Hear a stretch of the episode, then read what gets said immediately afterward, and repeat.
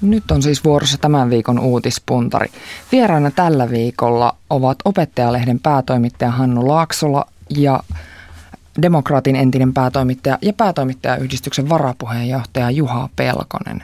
Peltonen, tervetuloa. Kiitos. Kiitos. No aloitetaan sillä, että nyt on ollut varsinainen päätoimittajien vaihtoviikko. Viikon sisällä on kaksi päätoimittajaa saanut potkut ja toinen näistä päätoimittajista olet sinä Juha Peltonen. Sinut irtisanottiin demokraatin päätoimittajan paikalta viime viikon perjantaina. Miksi sait potkut? No, mulle on siitä yksi syy kerrottu, mutta kaikki tuntuu pitävän sitä syytä jonkunlaisena tekosyynä. Eli?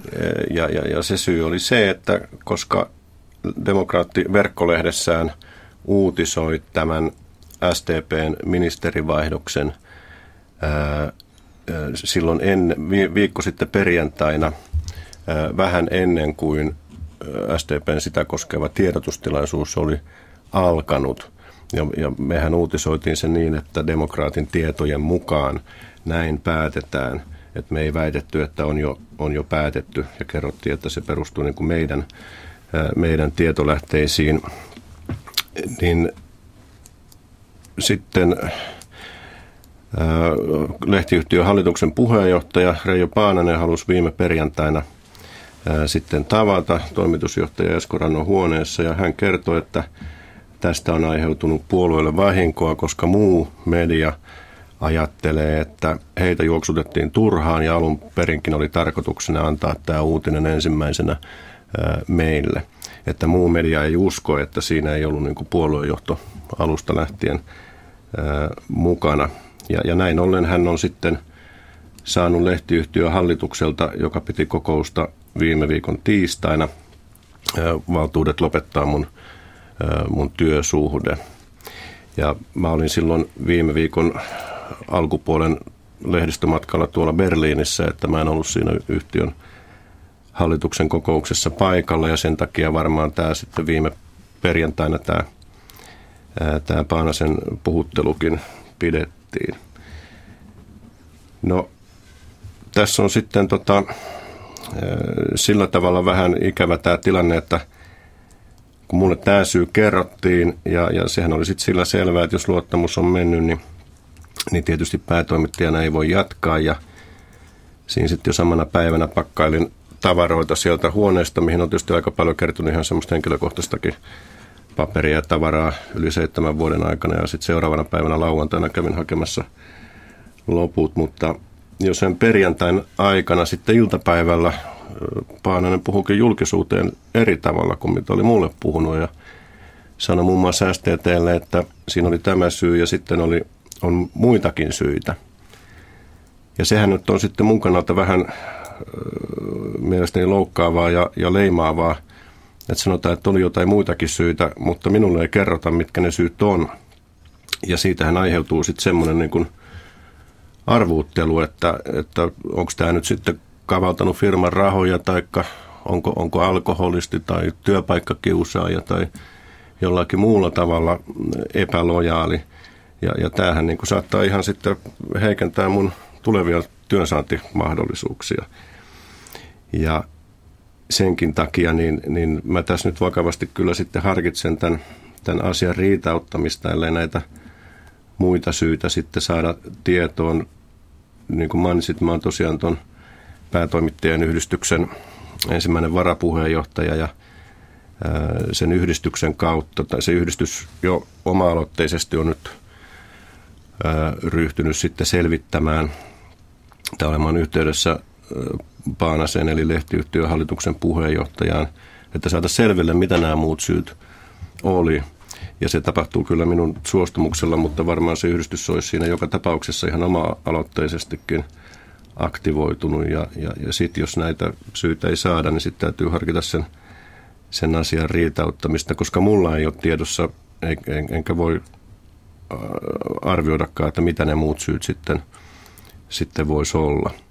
Ja sitten on tietysti, jos katsoo ihan niin kuin lehden tulevaisuuden kannalta ja, ja mun seuraajan tulevaisuuden kannalta, kuka sitten onkaan, niin minkälaiset toimintamahdollisuudet sillä mun seuraajalla on tai, tai minkä, miten lehteä voidaan jatkossa tehdä, jos, jos pidetään niin kuin hyväksyttävänä jotenkin tai jos lähtökohta on se, että tällä tavalla ikään kuin sormia napsauttamalla tämmöisestä aika omituisesta syystä milloin tahansa voidaan sitten niin kuin päätoimittaja irtisanoa. Tuota, mi, koska aiot päättää jat, näistä jatko, mahdollisista jatkotoimista? No siinä on tämä päätoimittajayhdistyksen pääsihteeri, joka on Ville-Veikko Valjus, on varmaan ihan tänään tai maanantaina nyt sitten yhteydessä siihen Paanaseen ja kysyy näitä, näitä perusteita ja riippuen nyt sitten minkälainen vastaus sieltä tulee, niin, niin varmaan sitten alkuviikosta, koska niistä perusteista sitten vähän niin kuin nähdään, että – että, että onko sitten perusteita sitä asiaa, asiaa jotenkin riitauttaa. Sitten siinä on tietysti mun omasta, omalta kannaltani vielä tämä kolmas pointti, että, että tämä päätoimittajuus ja sitten työsuhde on kaksi eri asiaa kuitenkin, että päätoimittajuushan voidaan ottaa pois ikään kuin ilmankin mitään perusteita, että sanotaan vaan, että nyt sulla on vääränväriset housut tai vääränlaiset bootsit tai jotain, niin, niin nyt et ole enää päätoimittaja. Mutta työsuhdehan on eri asia ja tänä aamuna kun tapasin sitä päätoimittajayhdistyksen lakimiestä, niin, niin äh, hän sanoi, että ei ole mitään, mitään syitä, miksi, miksi tämä mun tapaus ei olisi ihan normaalisti niin kuin työsopimuslain piiriin kuuluva. Et sit, jos nyt ajattelee, miten tämmöinen päätoimittajan vaihdos ylipäänsä voisi tapahtua, niin niin, niin kai siitä voitaisiin keskustella ja katsoa sitten, onko esimerkiksi talon sisällä jotain muita, muita tehtäviä, missä voi jatkaa ja, ja mahdollisesti erilaisella palkallakin tietenkin, että jos ei ole päätoimittajan tehtävä, niin ei varmaan tarvitse olla päätoimittajan palkkakaan, mutta, mutta nythän mitään tämmöistä keskustelua tai vaihtoehtojen läpikäyntiä ei siinä ollut. Jatketaan näistä päätoimittajien potkuista. Maanantaina tuli tosiaan tieto, että Helsingin Sanomien päätoimittaja Mikael Pentikäinen sai myöskin potkut ja syynä oli luottamuspula. Mitä te tästä ajattelette? Aloitetaan nyt vaikka Hannu Laaksolalla. Kyllä nämä yllättäviä nämä viimeaikaiset tapahtumat ovat olleet ja jotenkin toivoisi, että tämmöinen avoimuus olisi enemmänkin vallalla. Sekä demokraatin että Helsingin Sanomien päätoimittajan erossa ehkä on ainakin se yhteinen piirre, että lukijalle jää suurelle yleisölle jää epäselväksi se, että mistä oikein on kysymys, miksi tällaiseen on päädytty. Ja lukijan ja lehden välisen luottamuksen suhteen palauttamiseksi kyllä hallitusten pitäisi kertoa, että mikä on se syy. Mitä sanot tähän? No toi on ihan oikea arvio, että, että nämä hämärät syyt tässä on yhteinen tekijä, mutta en oikeastaan usko, että sitten hirveän paljon muita yhteisiä tekijöitä onkaan. Ja tässä on vielä sitten tämä kolmas aika hiljattainen tapaus, eli kokoomuksen nykypäivälehden päätoimittajan tapa, niin Mäkisen, Mäkisen potkut. Että no, no niin kuin toi Pentekäinen on julkisuudessakin sanonut ja, ja mäkin hänelle tuossa soitin, kun nyt sitten tähän samaan kerhoon kuulutaan, eli pois potkitut päätoimittajat, niin, niin hän sanoi mulle sen ihan saman, mikä on, on sanonut julkisuuteenkin, että, että tässä oli varmaan niin kuin useita asioita sitten jo pidemmältä ajalta, että hän antoi niin kuin ymmärtää, ettei tämä nyt hänelle sitten ihan täytänä yllätyksenä tullut, niin kuin mun, mun kohdalla taas tämä oli, oli kyllä ihan, ihan puun takaa. Ja sitten siinä on varmaan sellainen silläkin tavalla erilainen tilanne, että todennäköisesti Pentikäisellä on jo lähtökohtaisesti ollut sellainen päätoimittajasopimus, jossa on, on tuota niin, myös tämmöisen irtisanomistilanteen varalle sitten sovittu tietyt järjestelyt etukäteen, että mullahan itsellä taas ei ollut semmoista, vaan mun päätoimittajasopimuksessa oli ihan journalistien tessin mukaiset irtisanomisajat ja, ja, ja niin poispäin. Toki sehän on puoli vuotta, eli kuusi kuukautta pitkään alalla olleilla journalisteilla, ettei se nyt siinä mielessä mikään tässä ihan niin kuin tyhjän päälle jää, mutta, mutta kuitenkin. Mutta sitten jos katsoo tota että on vaikea löytää siis näitä Pentikäisen tapauksessa syitä siitä, että miten nyt on siinä tuotetta uudistettu ja kehitetty. Että Hesarissa on kuitenkin aika paljon tapahtunut tässä lyhyessä ajassa. Ja tietysti tämmöisen niin kuin suuren pohjoismaisittain jopa jättimäisen lehden muutos tuohon tabloid-kokoon, niin eihän se koskaan mene ihan, ihan niin kuin Strömsössä, mutta aika hyvin siinä on silti, silti mielestäni onnistuttu ja kun mä katson tätä lehtimaailmaa taas tämmöisestä tabloid näkökulmasta, että mä oon koko ikäni tehnyt tabloid-kokoisia lehtiä ja vähän aikaa eurotabloid-kokoisia, mikä on vain vähän isompi kuin tuo tabloid, niin, niin tota, aika hyvin siinä on kumminkin onnistuttu. Ja se Hesarikin on jo sen uudistuksen jälkeen edelleen kehittynyt, että hän valitsi esimerkiksi tunnusväriksi tällaisen niin kuin, ikään kuin neliväri mustan, sävytetyn mustan, millä varmaan tavoiteltiin semmoista tyylikkyyttä ja arvovaltaa ja niin poispäin. Mutta nyt jos ottaa tämän päivän Hesarin, laittaa rinnakkain sen ensimmäisen tabloid Hesarin kanssa, niin huomaa, että sehän on nyt jo eri sävys ja rupeaa näyttämään niin kuin tumman siniseltä. Eli he huomasivat, että siitä tuli vähän tylsä ja, ja sitten sitä alkuvaiheessa taitettiin samalla tavalla kuin tämmöistä isokokosta, eli broadsheet-kokosta sanomalehteä. Eli se tungettiin täyteen. Siinä ei ollut sitä tyhjää tilaa eikä ilmavuutta, mitä taas tämä tabloid-formaatti niin kuin edellyttää.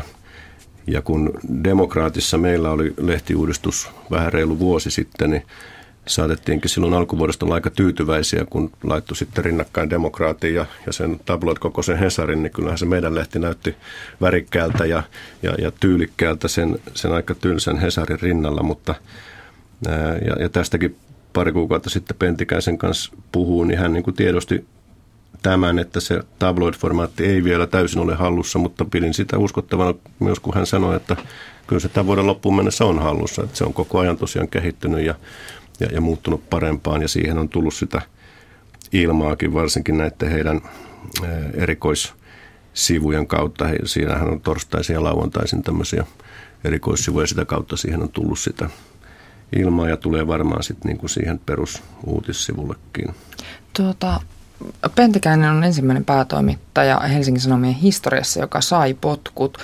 Ja näistä on kirjoitettu paljon, näistä varsinkin Pentikäisen potkuista.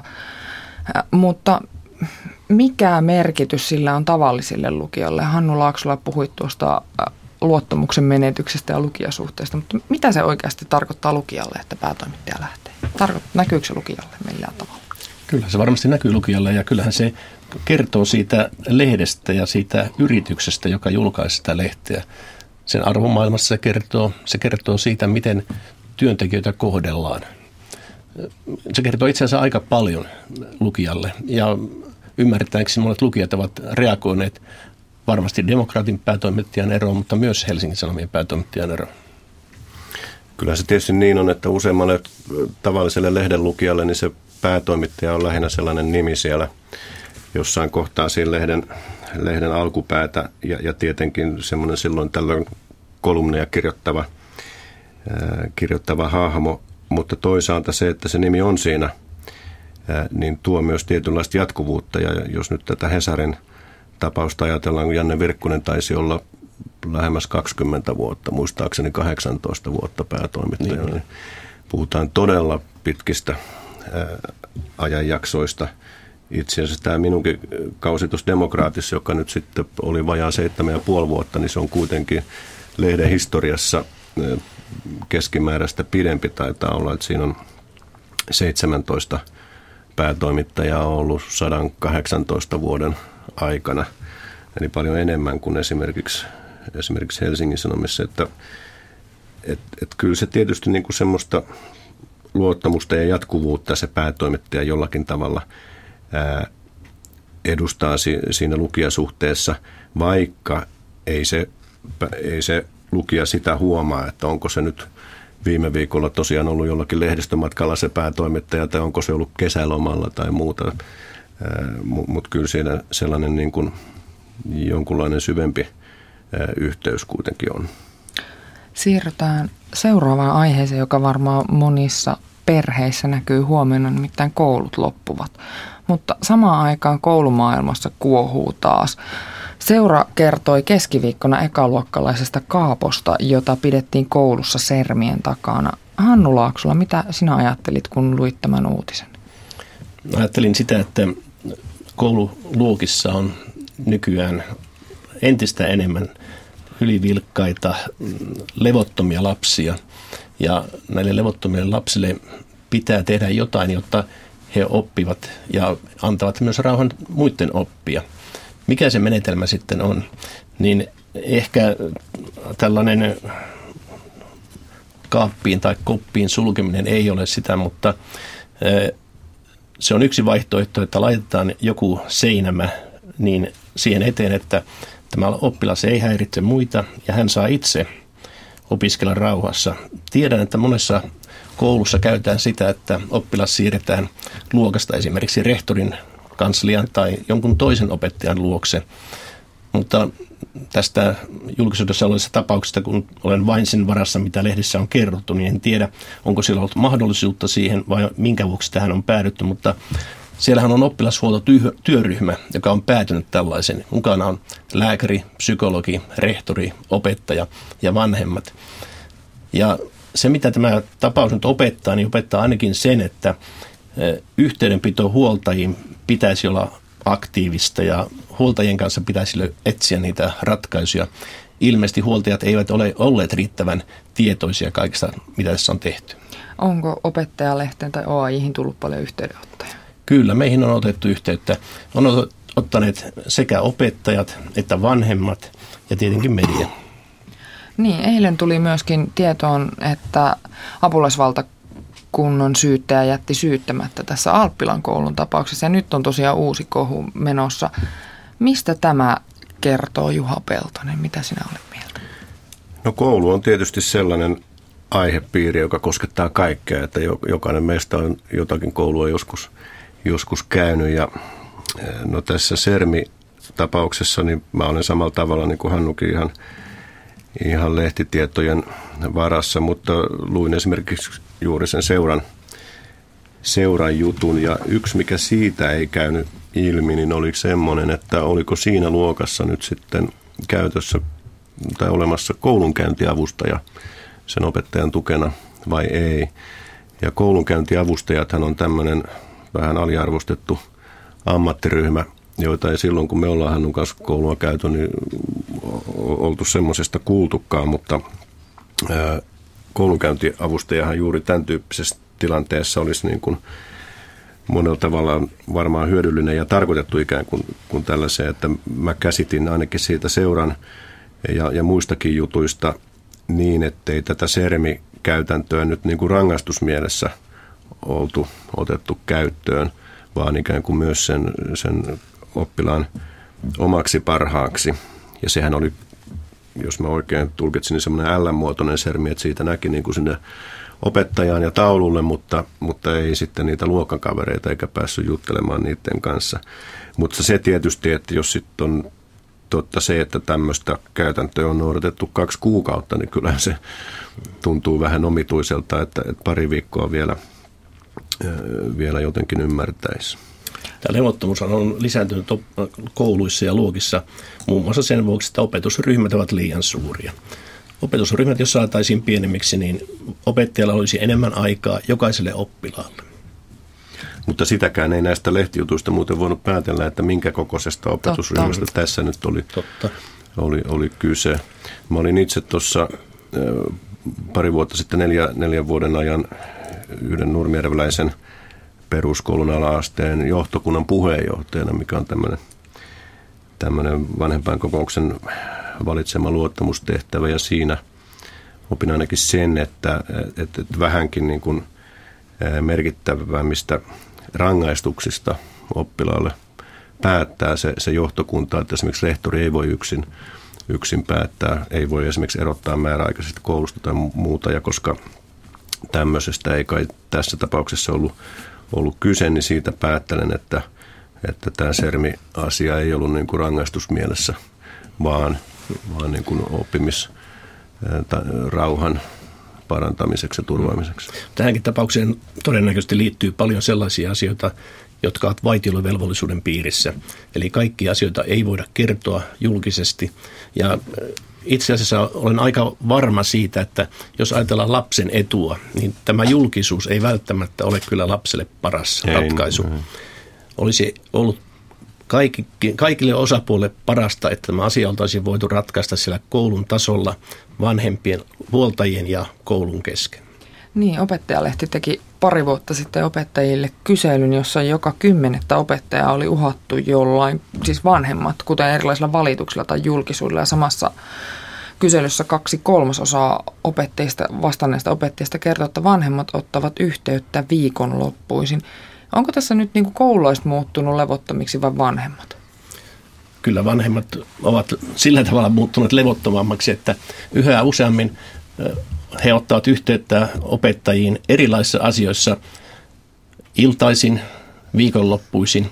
Ja kuitenkin opettajallakin on ja pitää olla sitä omaa aikaa, vapaa-aikaa. On hyvä, että vanhemmat ovat aktiivisia ja, ja seuraavat lastensa koulunkäyntiä, mutta sen aktiivisuuden pitäisi olla sellaista, että opettajan ollaan yhteydessä mielellään päivällä, mielellään sen koulun aikana koska silloin on kuitenkin välitunteja, jolloin voidaan olla puhelinyhteydessä. Sähköpostit toimii päivän kuluessa. On oikeastaan aika kohtuutonta, että opettaja joutuu viikonloppuisin paneutumaan niihin oppilaiden asioihin, mutta niin tänä päivänä on. Mitä sinä ajattelet, Juha Peltonen? No kyllähän me eletään yhteiskunnassa, joka arvostaa koulutusta ja, ja, ja korostaa koulutuksen merkitystä. Ja, ja tietysti niin kuin lasten ja vanhempien suhteessa tämä, tämä koulumaailma on, on kouluasiat on niin kuin niitä, niitä tärkeimpiä. Tokihan se, että nykyään on käytössä tämmöiset sähköiset reissuvihot ja, ja muut yhteydenpitomenetelmät, mitkä tavallaan niin kuin tuo sitä opettajan ja, ja vanhempien suhdetta läheisemmäksi ja, ja tarjoaa niitä mahdollisuuksia, niin se toisaalta tietysti myös kannustaa sitten siihen, että, että, tai madaltaa kynnystä, että sitten myös niin kuin soitetaan ja, ja ollaan muuten yhteydessä siihen siihen opettajaan, mikä ei ole pelkästään, pelkästään huono asia, mutta varmaan on niin, niin kuin sanoit, että, että ne vanhemmatkin voi olla ylivilkkaita. Joo, eli Imakehän viime viikolla kans käsitteli tätä kouluasiaa ja siinä puhuttiin juurikin tästä reissuvihot korvanneesta Vilma-ohjelmasta, jonka kautta opettajat ja vanhemmat voivat lähettää viestejä toisille. Ja sen kanssa kilpaileva reissuvihko on nimeltään Helmi. Kummallakin taitaa olla suurin piirtein yhtä paljon käyttäjiä Suomessa. No onko, se, onko sitten niin, että tämä kynnys ottaa yhteyttä opettajaan mennyt liian matalalle? No ei se varmaan liian matalalla ole, mutta niin kuin me kaikki tiedämme, niin kun sähköpostin lähettää, se on kylmä viesti. Silloin se teksti, mikä sieltä tulee se niin, ja sen ymmärtäminen, se voi olla päinvastoin vastoin kuin varsinainen se viestin lähettäjä on ajatellut silloin kun ollaan kasvatusten, puhutaan suusta suuhun, silloin nähdään ilmeet, eleet, se viesti on aivan erilainen. Ja vaikka Vilma ja Helmi ovat ihan hyviä, niin on valitettavaa, että niitäkin käytetään väärin tänä päivänä. Jotkut vanhemmat antaa niitä tunnuksia lapsilleen ja, ja on olemassa tämmöinen Vilma pilasi elämäni sivusto tuolla verkossa ja, ja ei se ole oikein. Joo, ja Tämä on kasvatuksellinen asia. Niitä viestejä on tosiaan myös helppo ymmärtää väärin. Opettaja saattaa esimerkiksi laittaa sellaisen viestin, että nyt tällä luokalla on, on, on ollut jotakin työrauhaongelmia näillä ja näillä tunneilla. Mm.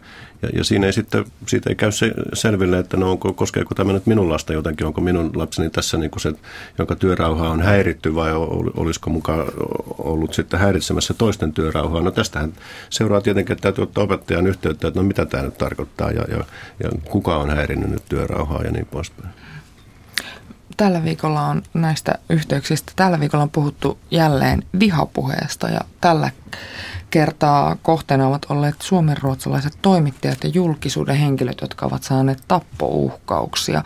Talvella Yle Femmalta tuli sarja Suomi on ruotsalainen, joka silloin herätti paljonkin keskustelua, mutta mitä arvioit, että miksi juuri nyt suomenruotsalaiset saavat tällaisia uhkauksia? Juha Peltonen. No mun on vaikea sitä kyllä arvioida, että miksi juuri nyt, että onko nyt jotain erityistä hetkeä tai tapahtumaa, mihin se liittyy, mutta – Tuossahan sosiaalidemokraattisten opiskelijoiden liiton puheenjohtaja Anette Carlson oli yksi, yksi tällaisen vihaviestin saaja ja, ja luin sitä koskevan jutun, jossa oli sitten se viestikin julkistettu ja oli vaan vähän huvittavaa, kun siinä sitä suomen kieltä puolustettiin, mutta ei, ei sitten kovin virheettömästi sitä suomen kieltä kuitenkaan osattu siinä. Esimerkiksi puhuteltiin tätä Carlson ja Monikon toisessa persoonassa, mikä on siis eri asia kuin teitittely. Ja, ja, ja sitten muutenkin tämä idea, että puhutaan maanpetturuudesta ja, ja tämmöisestä, ja, ja luulisi nyt, että Suomen lakien vastainen toiminta on sitä maanpetturuutta enemmän kuin esimerkiksi Suomen virallisen kielen puolustaminen. Mitä Vihapuheet on yksi esimerkki siitä yhteiskunnan pahoinvoinnista, mitä valitettavan paljon tänä päivänä on. Monia muitakin esimerkkejä, mutta vihapuheet liittyy siihen. Niin, on, onko näin rajut ajatukset oikeasti? Onko ne uusi asia vai onko se vain tämä netti, joka tekee ne ikään kuin näkyväksi? Me se, ei kuultu silloin, kun ne Teboilin huoltoasemalla tai jossakin puhuttiin näitä. Se tekee niin... sen liian helpoksi. Kyllä se noin on, että tämä netti tekee sen näkyväksi ja tässäkin asiassa mä pidän aika uskottavana sitä suojelupoliisin analyysiä, jonka jostain luin, että tässä on todennäköisesti yksi yksittäinen henkilö nyt aktivoitunut ja, ja, ja saattahan niitä olla, olla pari kolmekin sitten koko maassa. Mutta kyllä tämmöinen tietysti ikään kuin tekee sitten tämmöisistä äärimielipiteistä jotenkin hyväksyttävämpää ja, ja, ja sitten kun tällaiset vähän psykoottiset ihmiset tietenkin itse uskovat siihen omaan vihapuheeseensa, niin, niin siinähän se vaara sitten piilee. Ja se ruokkii niitä muita, muita. Mm. eli se tyhmyys tiivistyy joukossa. No mitä te ajattelitte siitä, että Päivi Sturgårds päätti järjestää tästä todella nopealla aikataululla mielenosoituksen? Mitä te mietitte siitä, onko mielenosoitus oikea tapa ottaa kantaa? Se on varmaan yksi tapa mutta en osaa sanoa, onko se oikea ja paras tapa, mutta varmaan yksi tapa.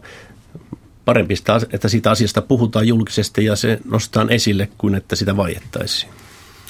Kyllä, mielenosoitus on aina, aina demokratiassa yksi hyvä tapa ja, ja oikeus mielenosoittamiseen pitää olla. Lopuksi on pakko kysyä, että mitä luulette, miten nämä vihatilanteet kehittyvät? Opitaanko netissä olemaan ihmisiksi vai muuttuuko tämä meno hurjemmaksi? Hannu Laakso. Pelkään pahoin, että ei näistä taudota oppia. Meiltä löytyy aina sellaisia henkilöitä, jotka kirjoittavat vihapuheita tai tekevät jotain vastaavaa. Toivottavasti nuoria ja lapsia kasvatettaisiin siihen suuntaan, että tällaisia vihapuheita ei olisi, mutta pelkään kuitenkin, että näin ei käy. Juha Peltonen. No vaikea tuossa on Hannun kanssa eri mieltä olla, että kyllä se valitettavasti niin on, että tämmöinen on ikään kuin pysyvästi tullut tähän yhteiskuntaan, mutta se ei tietenkään tarkoita sitä, että, että se pitäisi jotenkin hyväksyä tai etteikö mm. sitä vastaan pitäisi, pitäisi taistella. Kiitoksia vierailusta Uutispuntarissa Kiitos. Juha Peltonen ja Hannu Laaksola.